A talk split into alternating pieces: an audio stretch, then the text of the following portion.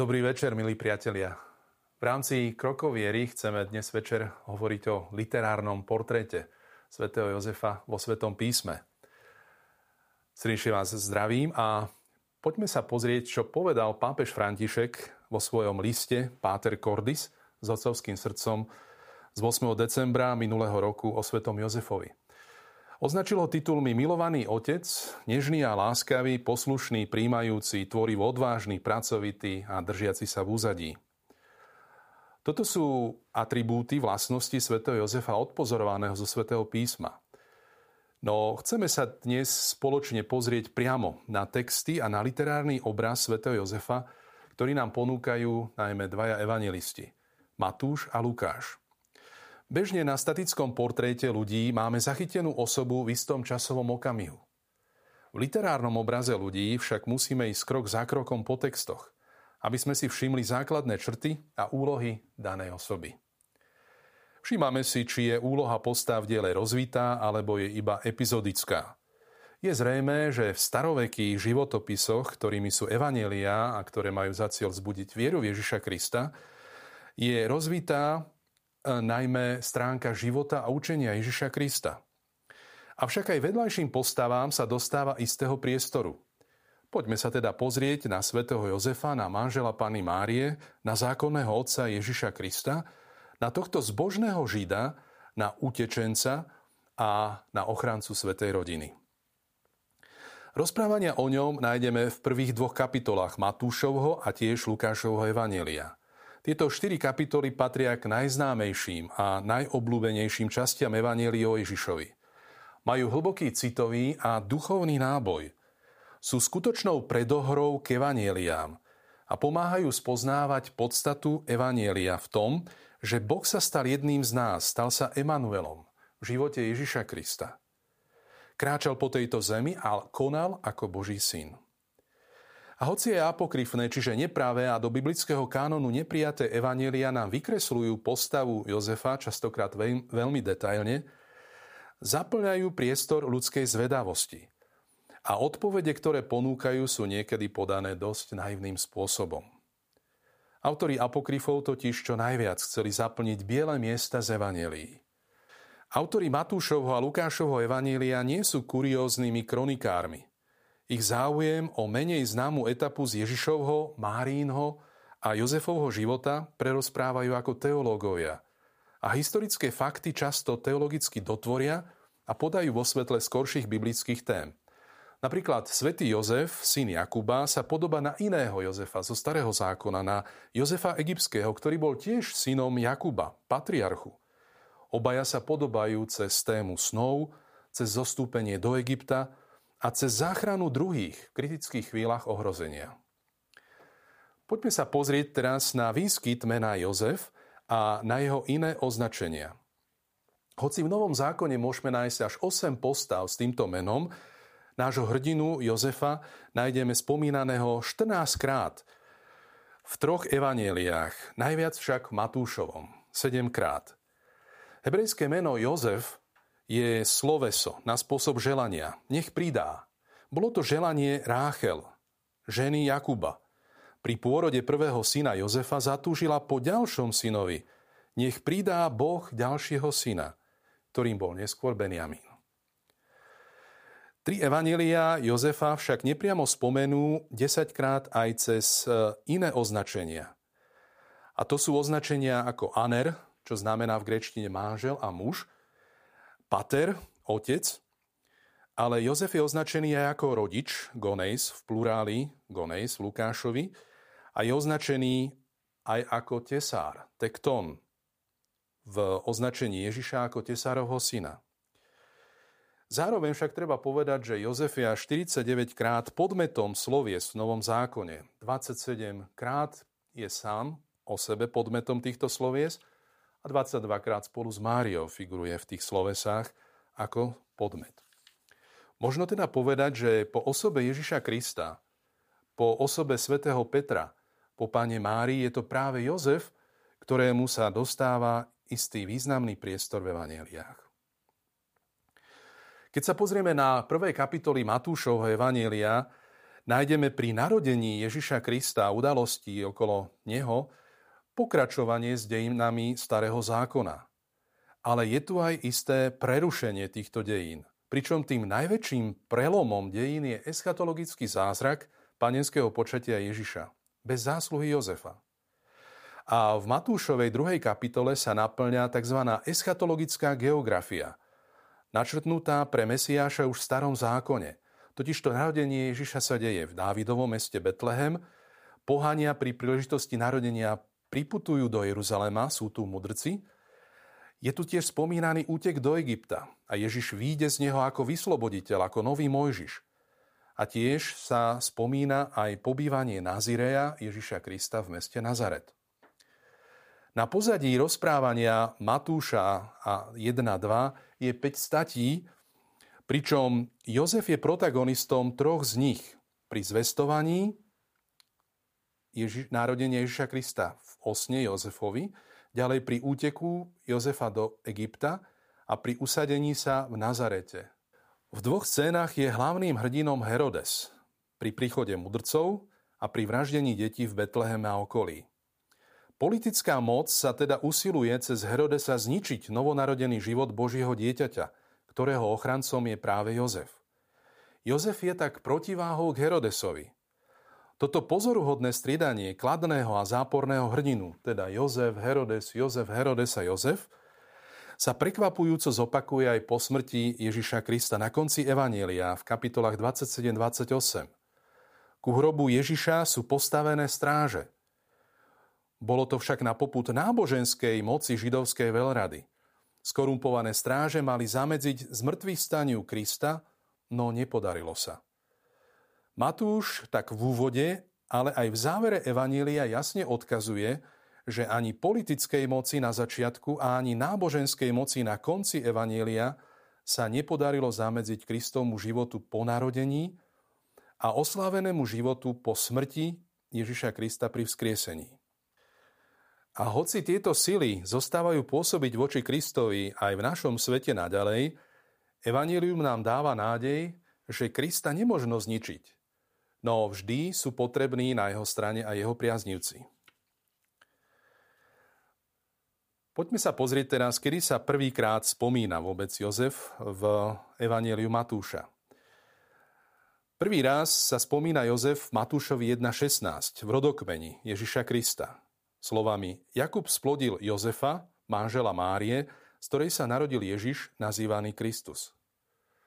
V Biblii sú rodokmene identifikačným prostriedkom osôb.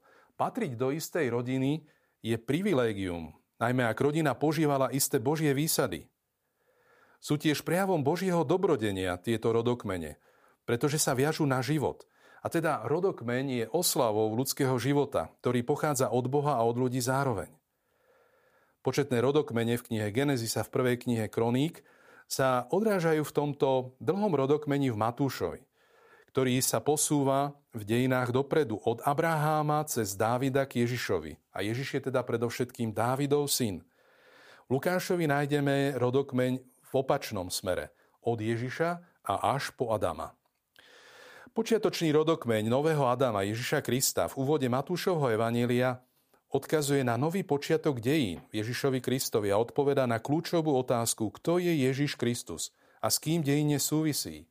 Je človekom a Bohom zároveň. Ako človek vstúpil cez Máriu do dejín Izraela nevšedným, zázračným spôsobom, cez panenské počatie. Rodokmení môžu provokovať ženy s nízkym morálnym profilom, ako je Tamara Rachab a Uriášova žena. Čo tam hľadajú tieto ženy? spolu z Rúd sú tý, tými ženami, ktoré sa mimoriadným spôsobom dostali k svojim potomkom, čím pozoruhodne poukazujú na unikátnu zázračnú odchylku na Márino panenské počatie Ježiša. Aj Mária sa stala matkou, ale ešte vynimočnejšie ako tie ženy pred ňou. Piati chýbajúci judskí králi z Dávidovho rodu v rodokmeni sú dokladom toho, že tento rodokmeň nie je úplným zoznamom osôb z dejín Izraela. Ale je tu posolstvo, že Ježiš je cez Jozefa, syna Jakuba, Dávidovým synom a práve ním sa začína nová etapa dejín Božieho ľudu za pomoci Mária a Jozefa. je zaujímavé, že v tomto verši 16 sa 40. raz spomína sloveso genao, ale spomenie sa po 39 výskytoch v aktívnom tvare v pasíve, v trpnom rode. Ježiš bol zrodený z Márie. Tento pasív slovesa odkazuje na Božie otcovstvo. Otcom teda nie je Jozef, ale Boh sám. Jozef je však súčasťou rodokmeňa Ježiša, ale zároveň práve pri ňom nastáva tá najväčšia nepravidelnosť, je manželom rodičky Božieho syna. To, ako prišiel Ježiš medzi nás, to Matúš opíše v prvom rozprávaní Evanielia, kde bude hlavným hrdinom Jozef. Jozef sa stáva prvým veriacím Ježiša Krista. Má totiž dieťa s jeho matkou prijať k sebe. Dozvedá sa o tom vo sne, ako Jozef Egyptský, Jakubov syn. Tento sen však nie je symbolický a nepotrebuje následné vysvetlenie, ale sám prináša vysvetlenie Jozefovi o tom, kto je za tehotenstvom Márie, pretože Jozef to nevedel. A prináša aj pokyn, že on, Dávidov syn Jozef, má prijať manželku s dieťaťom do svojho domu a dať mu meno tomuto dieťaťu. Tým pádom sa stal Jozef na 8. deň pri obriezke chlapca adoptívnym alebo zákonným otcom. Keď čítame tento text, tak máme Jozefa označeného ako toho, ktorý je zasnúbený s Máriou. E, ďalej o tom, že Jozef je manžel Márie a je človek spravodlivý. Má tu titul syn Dávidov a nakoniec po tom sne máme vyplnenie toho, čo bolo v sne ohlásené. Hoci Matúš bližšie nelokalizuje toto zvestovanie z druhej kapitoly, sa môžeme nazdávať, že to bolo v Betleheme, kde Jozef s Máriou mali dom, totižto mudrci vo verši 2.11 vošli do domu a uvideli dieťa s Máriou jeho matkou, padli na zem a kláňali sa. Jozef, Dávidov syn a legálny otec Ježiša žil v Betleheme na mieste, kde žil aj Dávid. Mária je teda už v riadnom manželstve s Jozefom. Absolvovali tzv. kidušín. V aramejčine kidušín označuje zasvetenie, čiže spísanie manželskej zmluvy a po roku si bežne manžel bral manželku, nastávalo tzv. nišuin, vzal si ju do domu, ktorý medzičasom pripravil. V tomto medzičase teda počúvame o tom, že Jozef musí riešiť tento problém s Márínnym tehotenstvom. Ako o tom uvažuje? tak mu Boh dáva odpoveď. Jozef však je spravodlivý a nechce ju vystaviť potupe. Čo znamená táto spravodlivosť Jozefa?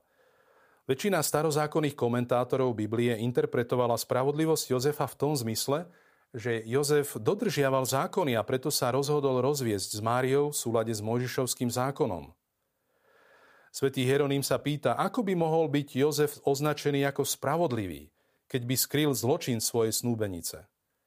Jeho spravodlivosť však bola zmiernená milosrdenstvom a tak držal aféru v súkromí a chce Máriu prepustiť s priepustným listom. Druhý názor, ktorý vysvetľuje Jozefovú spravodlivosť, predložil svätý Klemen Aleksandrijský a zastáva ho väčšina učencov. Tento pohľad vidí Jozefovú spravodlivosť nie ani tak v dodržaní zákonov, ako skôr v samotnom milosrdenstve Jozefa. Na základe tohto pohľadu jeho rozhodnutie uchrániť Máriu od potupy nebolo výnimkou z Jozefovej spravodlivosti, ale bolo jej dôkazom. Jozef volí miernejšiu variantu a preto chce Máriu prepustiť. Tretia teória, tretie vysvetlenie je na teórii bázne. Vychádza z bázne Jozefa a z myšlienky, že Jozef už vedel, že Márino dieťa bolo počaté bosky. Je to v súlade s Lukášovým evanieliom, ktorom je Márii hneď povedané ako otehotnie. V tomto výklade sa javí Jozefova spravodlivosť ako prejav jeho veľkej zbožnosti, ktorá ho vedie k prijatiu pravdy o Márinom tehotenstve.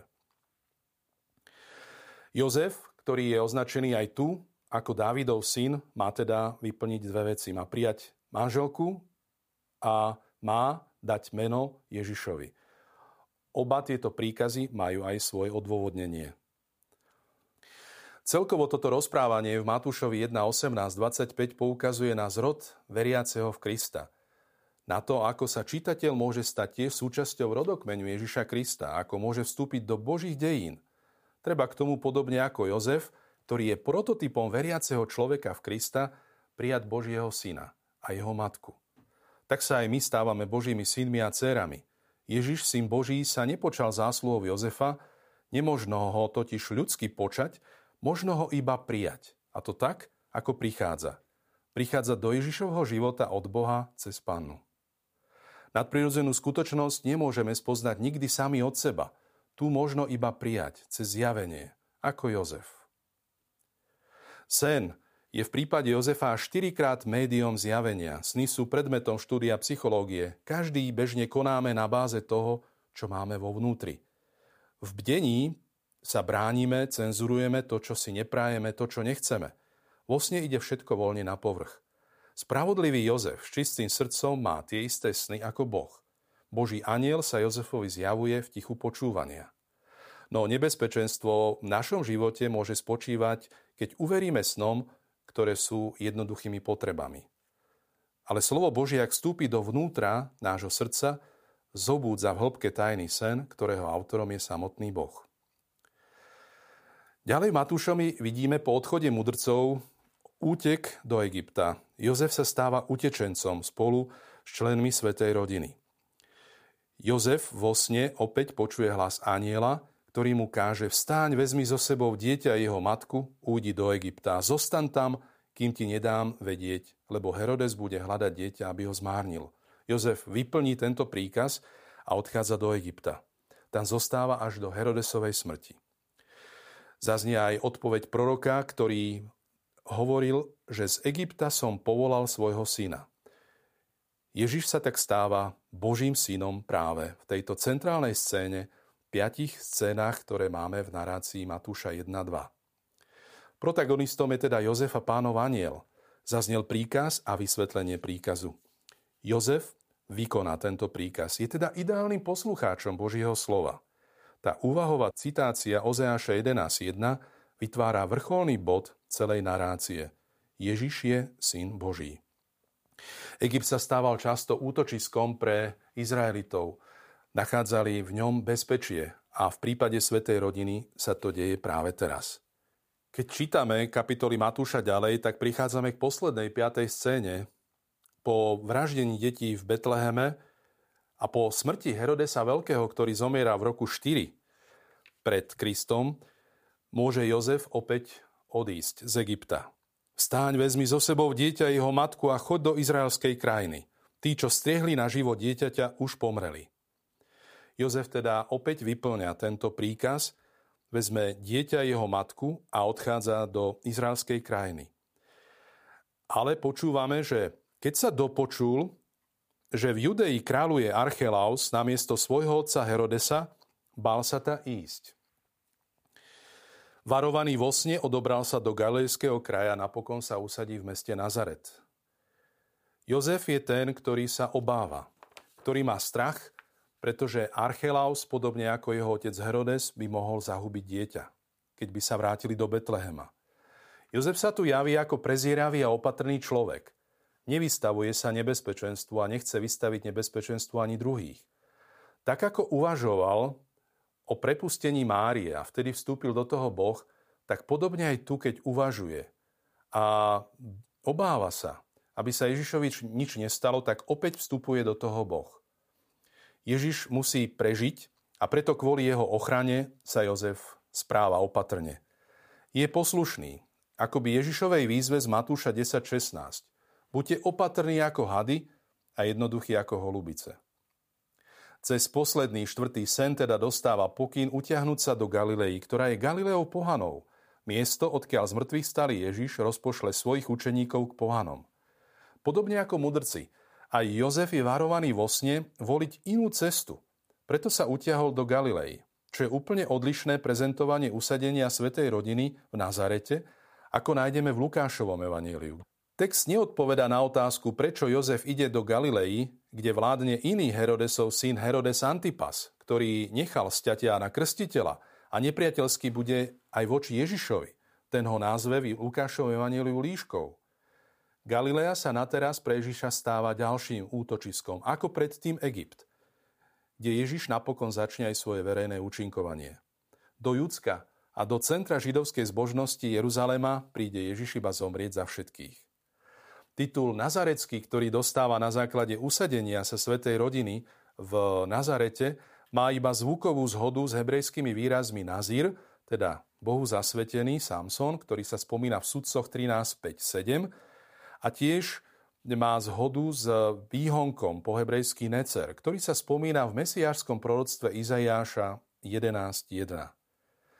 Pri týchto slovných hračkách Matúš využil dva faktory. Jednak text zapísaný v hebrejčine spoluhláskami, teda Nazir a Necer, a jednak spätné spoznanie Ježišovej spásnej úlohy, ktorá je úlohou zasveteného Božieho syna veci, ktorú mu Boh predpripravil.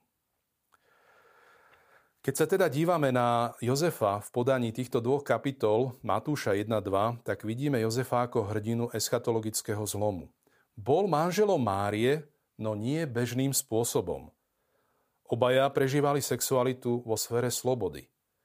Bol otcom Ježiša, no nie v pokrvnej línii. Jeho zákonné alebo adoptívne otcovstvo bolo všeobecne uznané pri obriezke na 8. deň. Jozef bol z Betlehema, no žije ako utečenec, najskôr v Azile v Egypte a potom v Galilei.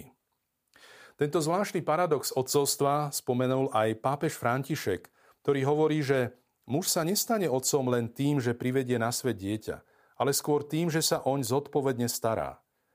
Byť otcom znamená uvádzať dieťa do reality života a sprevádzať ho v nej. A práve táto otcovská črta Jozefa ako adoptívneho a zákonného otca sa dá sledovať aj v Lukášovom podaní, ktoré je o mnoho stručnejšie v pohľade na Jozefa a viac zameriava pozornosť na Máriu. Jozef je viac v úzadí ako v Matúšovom evaníliu, kde bol skôr protagonistom. Jozef sa však aj v Lukášovi celkovo spomína 5 krát priamo cez jeho meno, no figuruje aj za označením otec, rodič a ako podmet mnohých slovies. Jozef je predstavený v Lukášovom evanieliu ako vzorný občan. O verši 2.4 počúvame, že vybral sa Jozef z galilejského mesta Nazareta do Judei, do Dávidovho mesta, aby sa dal spolu so svojou manželkou Máriou sčítať v tom sčítaní, ktoré nastolil cisár Augustus. Teda Jozef je ako páter familias, otec rodiny, ktorý si plní svoje občianske povinnosti.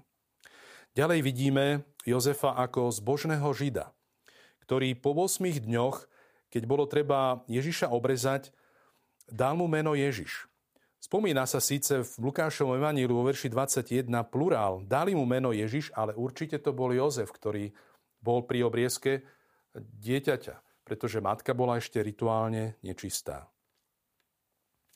Ďalej vidíme Jozefa následne, ako prináša dieťa Ježiša do chrámu, aby ho spolu s Máriou predstavili pánovi.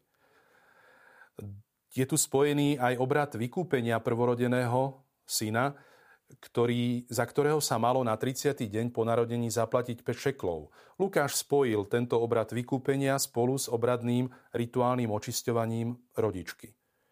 Jozef je teda na pozadí týchto aktivít, ktoré jasne naznačujú, že Jozef je skutočne zbožným židom v plnení zákona, pri obriezke, pri obetovaní, ale počúvame o tom, že keď prichádzajú aj s 12-ročným Ježišom na veľkonočnú púť, tak opäť vidíme Jozefa ako toho, ktorý vychováva Ježiša v ľudskosti a vo viere. Keď Ježiš oficiálne začne pôsobiť, tak Lukáš spomína vo verši 3.23, že si všetci mysleli, že Ježiš je synom Jozefa, ktorý bol synom Héliho. Lukáš tu má meno otca, ktorý je Héli, teda iné meno, ako uvádza Matúš. Nie je vylúčené, že jeho otec mohol mať dvojité meno, Jakub Héli. A keď Ježiš prichádza do Nazaretu ako dospelý v čase verejného účinkovania, tak bude označený občanmi ako Jozefov syn. Hoci sa na ňo z úctou dívali, nakoniec ho veľmi skritizovali a chceli ho zhodiť z vrchu ich mesta. Nič totižto o seba zjavení Ježiša Krista doteraz nepočuli.